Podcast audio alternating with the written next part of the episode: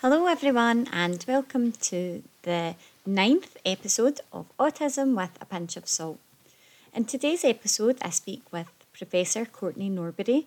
She led the SCALES project, which was the first ever UK population study of language development and disorder at school entry, and was a longitudinal study which lasted 10 years. It was a real honour for me to speak to Professor Norbury, who is somebody who has had such an influence over our understanding of language and language disorders. So I hope that you all enjoy as much as I did.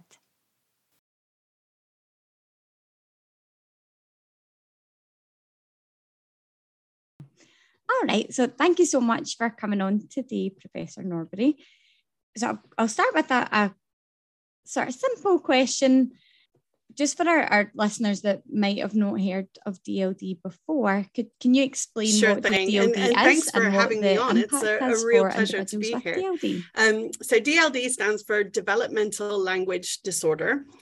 It's a condition in which children are having difficulties acquiring their own language. And we know that there are some genetic influences that are affecting the way the brain is developing. So it's just harder for those children to learn from the usual input that kids get. And that can be combined sometimes too with things in the environment. So maybe they're not getting as much input, or, things happen in the environment. It's combinations of those two things. But they're basically finding it really hard to learn from the input that they receive. And so what that means is sometimes children who have language DLD, they don't understand what other people are saying to them. They might not know what the words mean, or they might not understand what the grammar is telling them about the relationships between things, or they might lose the thread of what people are saying and get confused. And very often, you might notice it because they say a lot less, and what they say might be very simple and might have errors in grammar that children tend to stop using when they're very young. So they might say, I walked to school yesterday, and leave ends off verbs, or they might leave out important constituents of the sentence. So it's unclear sometimes when you're listening to them what they're trying to say. And it can take them just a really long time to process information and then to come up with a response.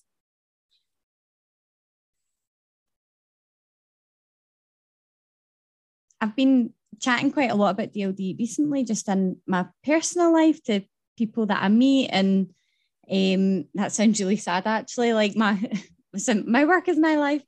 But I have been chatting a lot about it, and some people have been finding it quite tricky to understand the difference between DLD and language disorder when it's associated with another condition. Well, essentially they're the same thing. It's just that sometimes kids will have a language disorder that is happening at the same time that other things are happening. So, we know for most developmental conditions, like autism and Down syndrome and other things that affect intellectual abilities. Fetal alcohol syndrome was one that came up yesterday. All of these developmental conditions that are leading to differences in the way the brain is developing. Language is quite vulnerable, and it tends to be vulnerable in similar ways. And so the language disorder itself is probably pretty similar across those things. But of course, it might look a little bit different because of the characteristics of those different conditions that will also be affecting the way that children are learning and using language. So I think that people people have become very concerned about making that differential diagnosis. And I think I would say the main thing as speech and language therapists that we can do is characterize the child's language and the impact that the language disorder is having on them. And when we know that there's another condition, we can say this is occurring alongside this other condition. And if we don't know, we can either say, we think it's DLD because there is no other condition, or if we're not sure, we could say, well, it looks like DLD, but maybe we need more information about other aspects of development before we can confirm the diagnosis. But I think I didn't answer the second part of your first question, which was about the impact. And I think this is why it's really important for us to characterize the language difficulties, because it does have a really big impact. If you think about how you use language every day, you know, to watch television, to talk to your family and friends, to do your work, to learn, to understand from the news what's going on in the world. All of these things involve language. It's super important for being able to participate in our society. And so that's why I think it's really useful, regardless of other things that might be affecting the child, to be able to characterize language strengths and then the aspects of language that that particular child is finding challenging.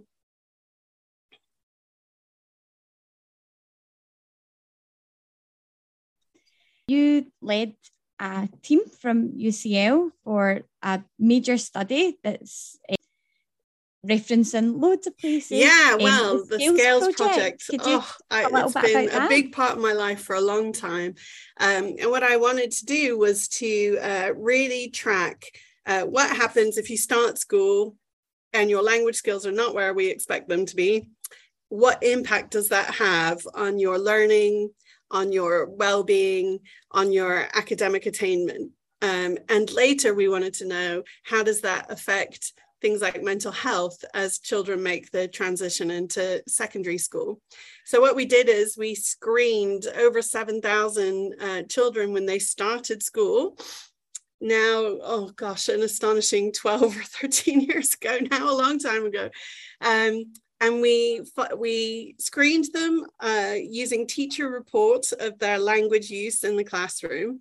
And then we selected quite a big cohort of about 600 kids, some of whom their language skills were absolutely fine. And for others, we thought that they might have language difficulties. In year one, we did a full kind of research diagnostic assessment, so lots of standardized tests, parent questionnaires, teacher questionnaires. We measured functional impact in terms of their behavior on a measure called the Strengths and Difficulties Questionnaire. And we also had a measure of functional impact in terms of how well they were doing at school.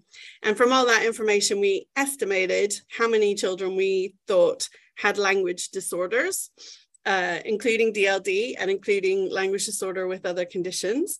And then we tracked that cohort in year one, year 3, year 6, and then we tried to see them in year 8, but COVID had other plans for us. It really disrupted our final wave of data collection.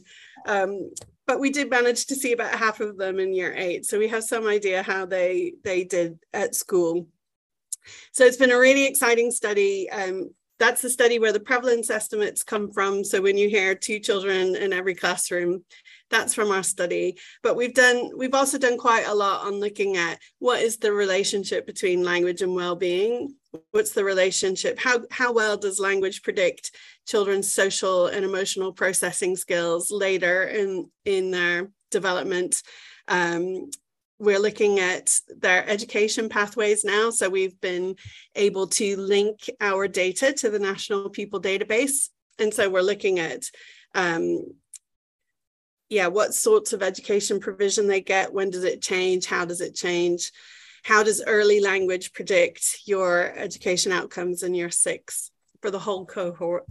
So that's just such a wealth of data and information that we've learned from that study. It's been a huge privilege to lead that study.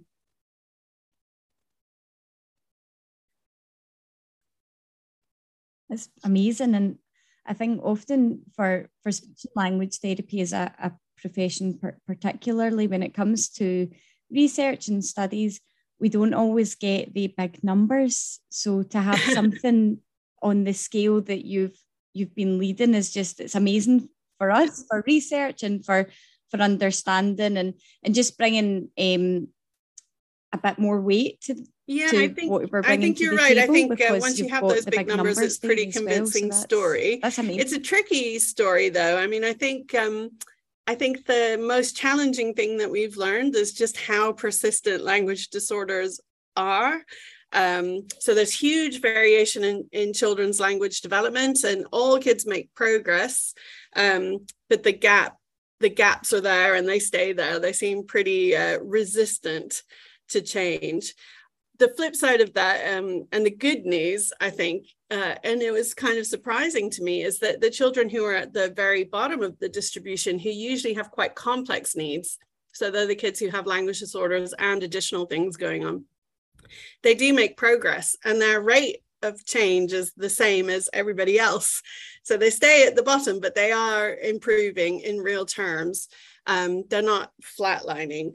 And so I think that that's been, for me, really interesting, because it, for me, the kind of big scientific question is, well, what makes them start at such a lower rate if their progress is the same?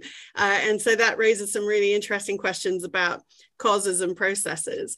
But I think it also indicates, you know, just how powerful good universal education provision is. You know, it is, obviously there's always room for improvements, but actually schools do a really good job of teaching kids stuff, and most kids can benefit. So that's been really good news. So it's taught me a lot, for sure.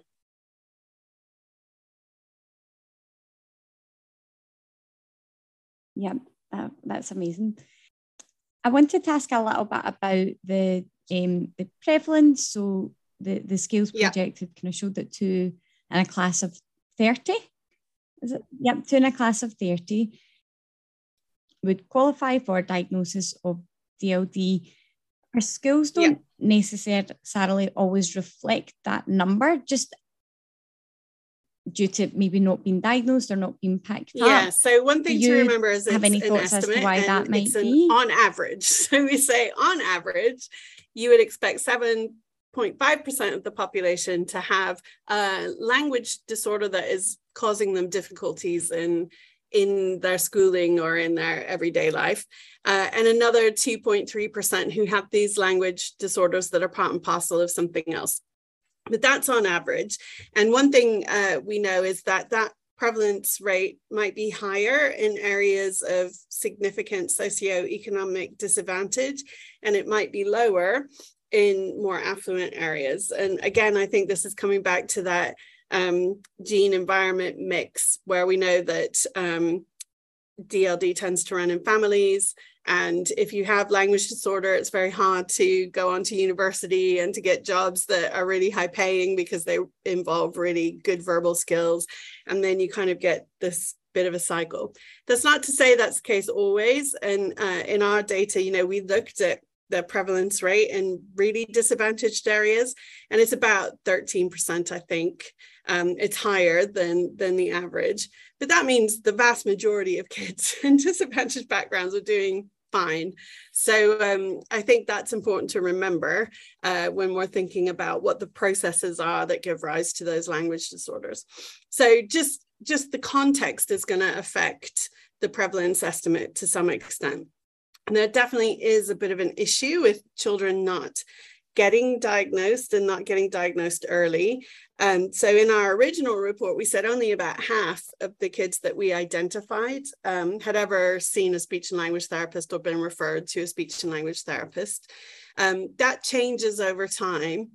So we can see in our MPD data that by the time they get to year 6, you know, at least 75% of them have come to somebody's notice, and they're receiving extra help. But it seems that we might be able to do a bit better with that. And I understand that there's that sometimes speech and language therapists don't feel very confident about diagnosis, and that there is a lot of pressure on time to make a proper diagnosis. But I hope that will change, because I think it's important for kids to understand why they're finding school so difficult, why they find talking to friends difficult. And I think it's also really important for families to have that process where they can speak to somebody about the challenges that they've been experiencing and get some understanding of what's going on, and more importantly, what they can do to support their child or young person to overcome or compensate for some of the challenges that they're having. And it's also really useful to have a diagnosis, because then you can start to talk to other people as well. And with a diagnosis, we can raise awareness in the teaching profession, in mental health services. It just gives us a point of reference that we can start developing a mutual understanding, I think. Yeah, I agree. I often talk about when people talk about labelling children autistic, and often say, you know, you get people that say, you know, the labels don't matter. And while, yeah, the label in itself doesn't really matter, but for that individual, that's their identity. And it's quite important for them to understand who they are and why they might feel the way they feel, I think, for long term for their mental health. I agree. And actually, you can see that if you when you go onto the RADLD website, you know, we started RADLD to kind of raise awareness. But I think one of the really pleasing things that has happened from that is it's a platform for young people to share their experiences. And what we have found is that most young people really do appreciate having that diagnosis and being able to identify as, oh, I've got DLD and this is what it means, you know. And they say we want everyone to know what DLD is so that they can have a better understanding of me. So I do think it can be quite powerful. Now, not everybody will like that. And my view is if you get to a point where you can make an informed decision and tell me that you don't want the label and why, then we've done a good job because you need quite good language skills to be able to do that. So I think that's fine. You know, not everybody will want to keep that diagnosis, but there is a process, and I think that process can be very helpful.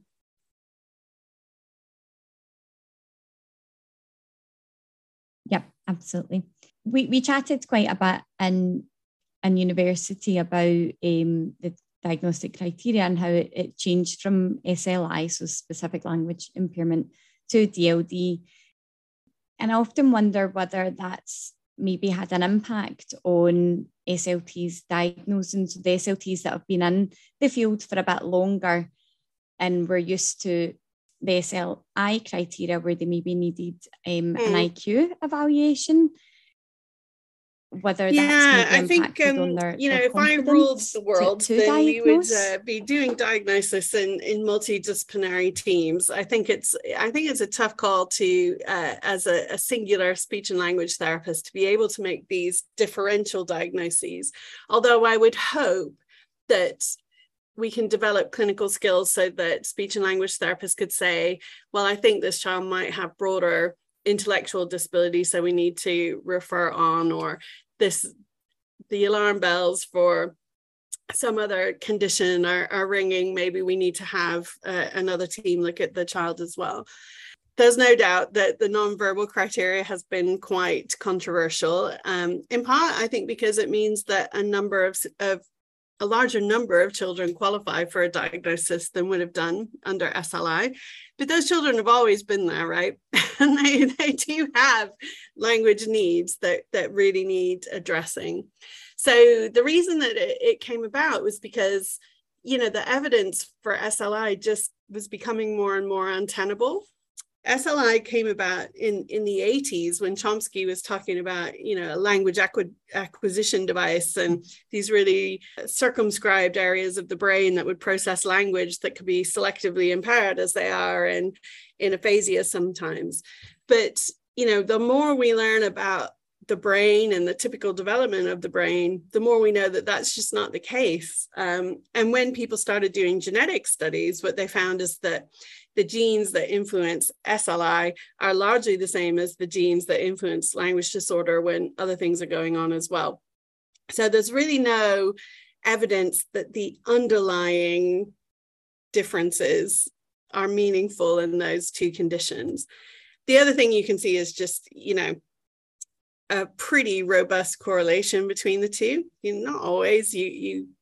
You can always find kids who have, you know, relative strengths or relative differences. But if you look at the population as a whole, there's a pretty tight correlation.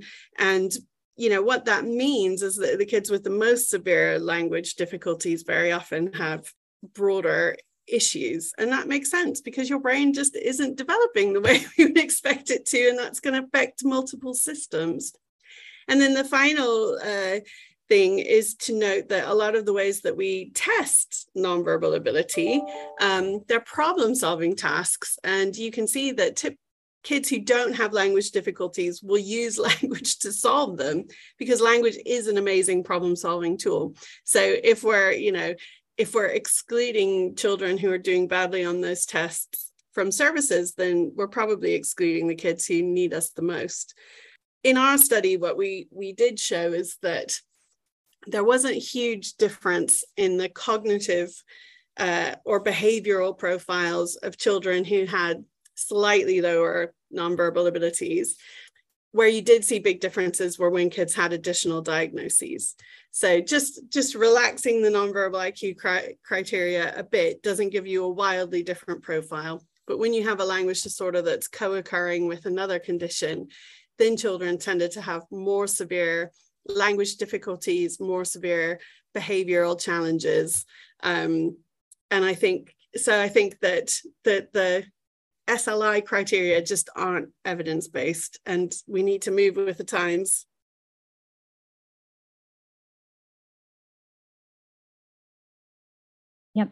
Yep, definitely. Thank you. So for any listeners who might be teachers, teaching in school or even in nurseries, what might DLD look like? Yeah, and so if there are any teachers or nursery workers listening, go to the RADLD website, because there's quite a few videos that are aimed specifically at teachers about spotting the signs of DLD in the classroom and supporting kids in the classroom. I think the presentation can vary. So sometimes you might have kids, particularly in nursery, who are showing more disruptive behavior, or in school they might think kids are naughty because they're not following directions. They're always, you know, one step behind everybody else. And they might interpret that as like willful bad behavior. But it can come from, I don't understand what you're saying to me. So I don't know what you want me to do, or a frustration that, you know, they're not getting their messages across. The other kind of pattern that you tend to see, kids who are very quiet, they're on their own, they don't really have good social networks or social relationships. That might be because they're finding it difficult to engage. In terms of schoolwork, you know, making that transition to literacy is really hard. So if you have kids in your classroom who are really struggling to learn how to read, it would be very good to get their language checked out. And I think, yeah, again, it's often you can just see them in the classroom or in the playground, and they're really not engaging with their peers in quite the same way because they can't access those conversations. They don't understand jokes. They, you know, get frustrated when people are laughing. They don't know the rules of the game, so everybody gets cross with them.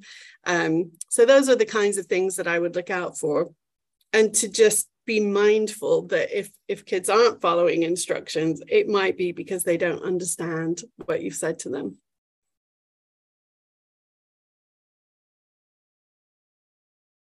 Yeah.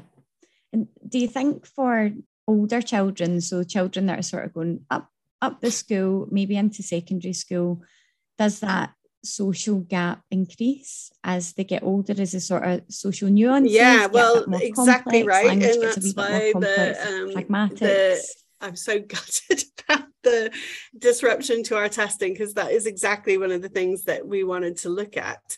I think when we talk to parents, they often say that going into secondary school was when things really started to break down, because, you know, primary schools, there's perhaps more scope to have really structured environments, lots of repetition, you've got the same teacher, they could kind of cope.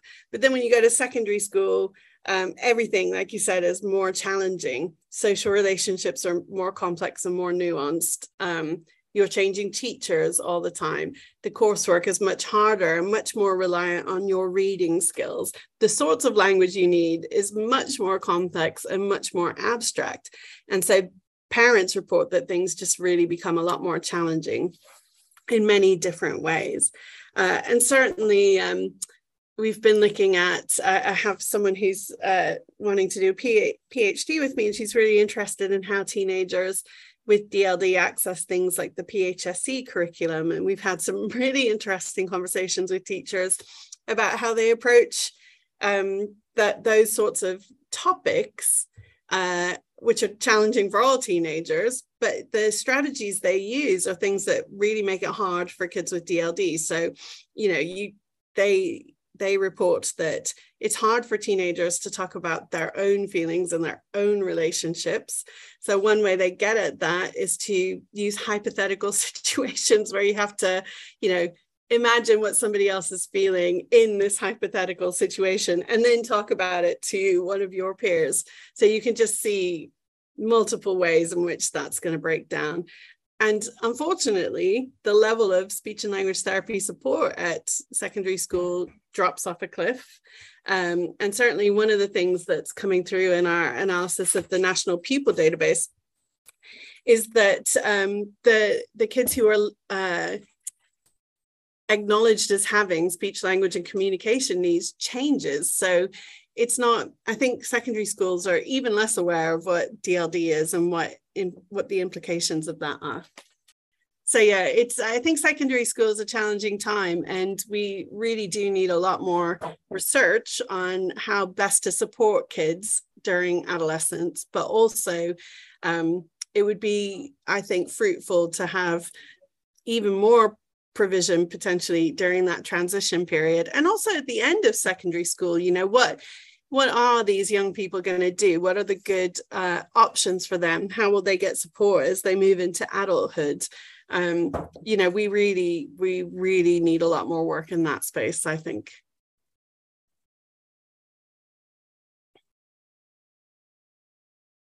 Yep, absolutely.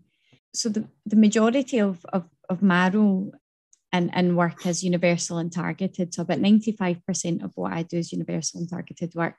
And the longer I'm in the role, which isn't very long, but the longer I'm getting into it, the more I'm seeing the benefit of the universal work. So we do a bit of work around communication-friendly environments in schools. And I mean, it benefits, it's not going to benefit anybody except from everybody. It's just, I'm very, very passionate about it because I'm seeing how such a positive impact that can have on the children in the schools, and also that the teachers teach, and we do that for secondary schools as well, which is lovely. But what kind of other supports would be necessary for individuals with a language disorder? So in terms of specialist interventions, do they have good outcomes? Well, or would it's an open question. Okay, so we don't have very good trials of universal provision. There's not many trials of targeted interventions for older kids. What we know about targeted interventions, though, for younger kids is that, first of all, few of them look at kids who actually have clinical conditions or diagnoses. They tend to just pick up kids who are at the lower end of the distribution, and basically the message is that most of those kids will make a small amount of progress, but that progress is not maintained. So the difference between that group and the groups that don't get the intervention is not maintained in the longer term. And basically what we are seeing over and over again is that you can teach specific skills, but they tend not to generalize to other things. So, you know, one of the reasons we might be really invested in early intervention is because we think if we can give you a boost, then kids can use that to learn other stuff. And that is pretty elusive, I would say, at the moment.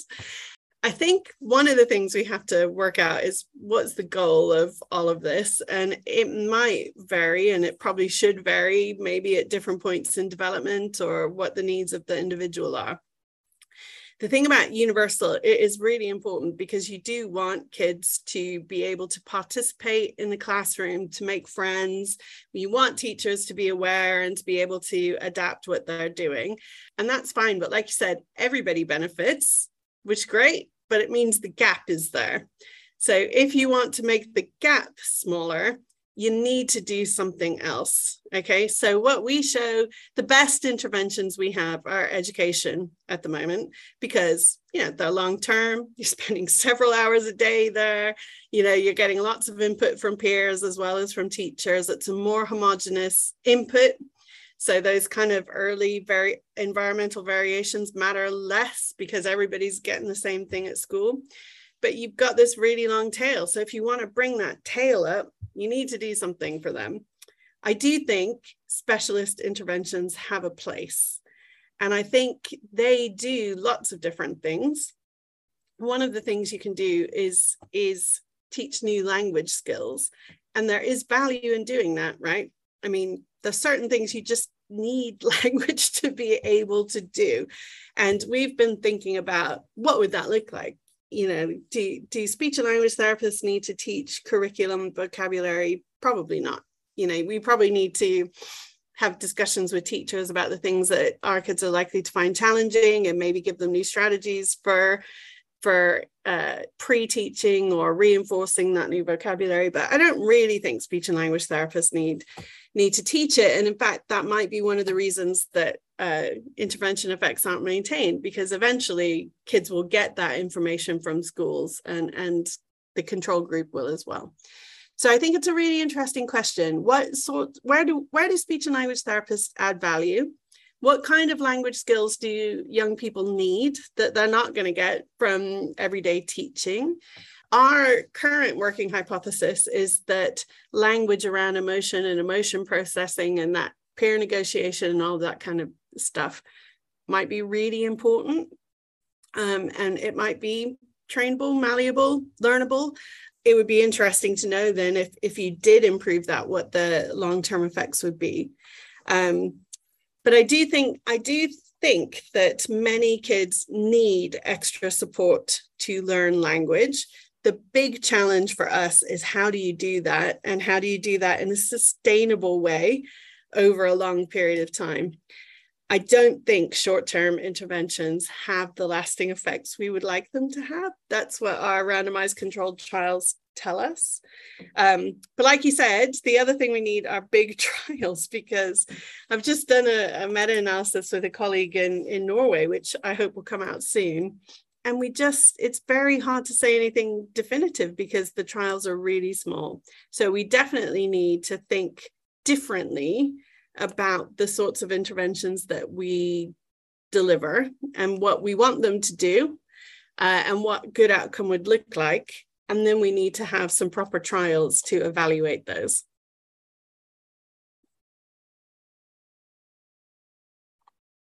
Yep. So I suppose for speech and language therapy as a profession, I always remember when I sort of first went into speech and language therapy being told, you know, compared to other professions, it's very much still in its infancy. You know, we're a profession of, you know, just 100 years now, just a little over 100 years, and so we're still, you know, we've still got a way to go. And I do think we've made a lot of progress. So I write a textbook with a colleague in the US, and this is now the third revision I've been involved in. And, you know, it's really interesting when I do it to see where the changes are. And I do think things have moved on a lot. And I do think we've got much better understanding of how kids learn and what the natural course of language disorders are. And we do have a much better understanding of how trials work and what you need for trials. But I think there's still some massive unanswered questions. And I think the really big challenge is that it's hard. It is hard to change language. That doesn't mean we shouldn't try. And I think we just need to be creative and innovative about how we do it.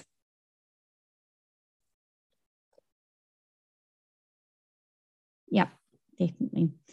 Sorry, just going back a little bit when we were talking about high school and secondary school, and, you know, you were saying, you know, what happens to these children after they leave high school. And I was just talking yesterday actually about the statistics around young offenders. And I think it's around 60% of young offenders qualify for diagnosis of language disorder, and between 60 to 90% had speech, language and communication needs. And I know our awareness of that is increasing, so hopefully sort of broader awareness will also be increasing around that within the sort of justice system and police and courts and things like that.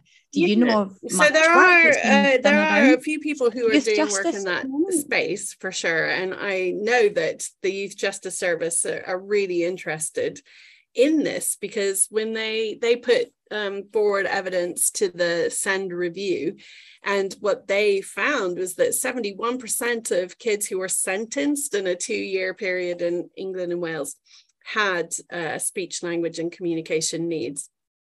I think there's lots of reasons for that, and if parents are listening, I don't want them to be alarmed, because that's the percentage within a population who have language disorder. It's not the percentage of kids with language disorder who will go on to be offenders, right? Very small percentage of kids actually do go on to be offenders. It's just that the ones that do get into trouble invariably have language disorder, and you can imagine that for all kinds of reasons, right? Language is a useful tool for self-regulation. It's a useful tool to remind yourself that, you know, if you hit someone or you shoplift something, we can all think about what the consequences might be, because we can engage in that future thinking and we can keep multiple possible outcomes in mind at the same time. We can use language to weigh up those risks. Also, when kids get caught, the first thing people ask them is, what happened? What did you do? Really complicated to answer that kind of question if you don't have language. If people impose rules to try and keep kids in line, if you don't understand time concepts or, again, consequences, it's really hard to follow those instructions. So there's just multiple ways in which language can let you down. And I think the other thing that we need to be aware of is that it's much harder for young people who have language disorders to negotiate their way out of tricky situations, which makes them very vulnerable. You know, they will be targeted by people who are up to no good, because they're more vulnerable and less likely to tell on them because they don't have the language skills to do so. So I think the youth justice teams are aware of that. Like everything, you know, it depends on funding and it depends on evidence, but certainly, you know, there is an awareness and a will to do things differently and to try and prevent that from happening. And this is why I think, you know, I think it's good that therapists are engaged in universal provision, but I really think we should start upping our game in terms of that specialist support, because it might be that, yeah, specialist support might not normalize a language trajectory. I think that's a really hard thing to do, but it might keep kids out of trouble, and that would be a fantastic outcome, right? So if we were seeing more kids and tracking what happens to them and providing them with support early on, one really positive outcome might be that we reduce the number of kids getting into trouble, reduce the number of kids who have significant mental health concerns, and that's worth us thinking about as a profession, definitely.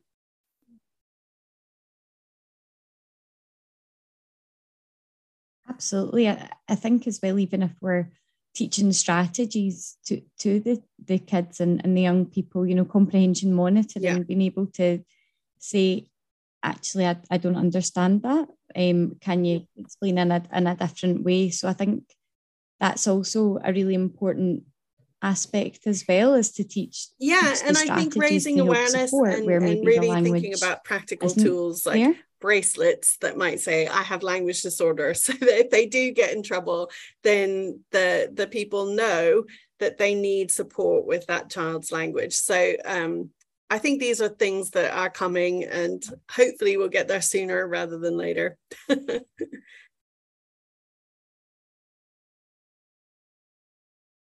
Definitely. So I've just have 2 more questions left for you. So there can be quite a lot of crossover between language disorder and autism, and sometimes they come hand in hand as well.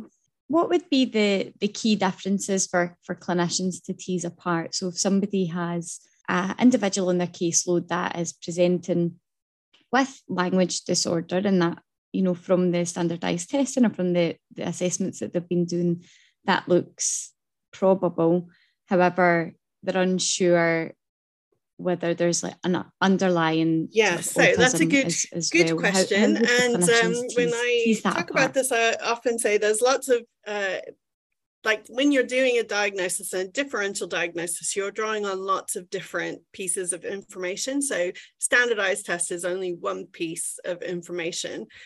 You would want to get information from families and find out what their biggest worries are, but also family history and early child history, so when they met their language milestones. And one thing you would particularly want to ask parents about is whether they had any language regression. So was there a period of time where the child had developed some words but then stopped using them or stopped using language? That can indicate not just autism, but it could also indicate an acquired epileptic aphasia. So that would need to be investigated. But language regression is really unusual in DLD. So if parents are reporting that, then that should be like light bulbs going off saying, right, we need to look at this differently. I think also finding out, you know, how does the child interact with the parent or communicate with the parent, and what are their friendships like with other kids? That kind of information from families can give you some clues. But the other thing we're really good at doing, I hope, is just our clinical observations. So if you're in clinic, you might be just keeping an eye out to see, is the child exploring the room? Does the child bring cool new stuff, either to parents or to you? Does the child turn when you call his or her name? Do they point at things? You know, if you think about kids who are developing as we would expect them to, you know, they are really interested in people, and they are really interested in getting information from people. So it won't be long. They don't take long to warm up, and then they'll bring you stuff and try and get you engaged in some kind of interaction. So if they're not doing that, then that would be an indication. And also for older kids, it might just be their willingness to engage in some kind of back and forth conversation. So those are kind of social cues that might indicate that something's different. Of course, the other thing that is important for an autism diagnosis are these kind of more restricted interests and behaviors and routines. And again, you can get some information from families about that. So what are their particular interests? Sometimes they can be very unusual interests. Sometimes they can be unusual in their intensity. So if you try and get the child to stop doing it or do it a different way, then it leads to distress. It might be about rigidity, it might be about sensory interests. So you kind of have to have a little bit of an eye out when you're observing a child to see whether you see any evidence of that. Yeah, and I think, you know, I spent a lot of time in my early career looking at the language variation within autism, and that again is a really interesting topic, because I think there's always been an assumption in autism research that it is the autism that causes the language difficulties. But actually, I think, I mean, you can meet individuals who are clearly autistic, but actually have pretty good language in terms of their vocabulary and the complexity of the sentences that they have. And other people who will have similar autism profiles will have really impaired language. So it's not just a consequence of having autism. And I think that's important for people to realize, because that does affect what you do about the intervention. You know, you might not want to fix the autism. I think that lots of people would say that's not a good thing to do anymore, but you might want to focus specifically on the language, because the language will allow people to participate and to self-advocate and things like that.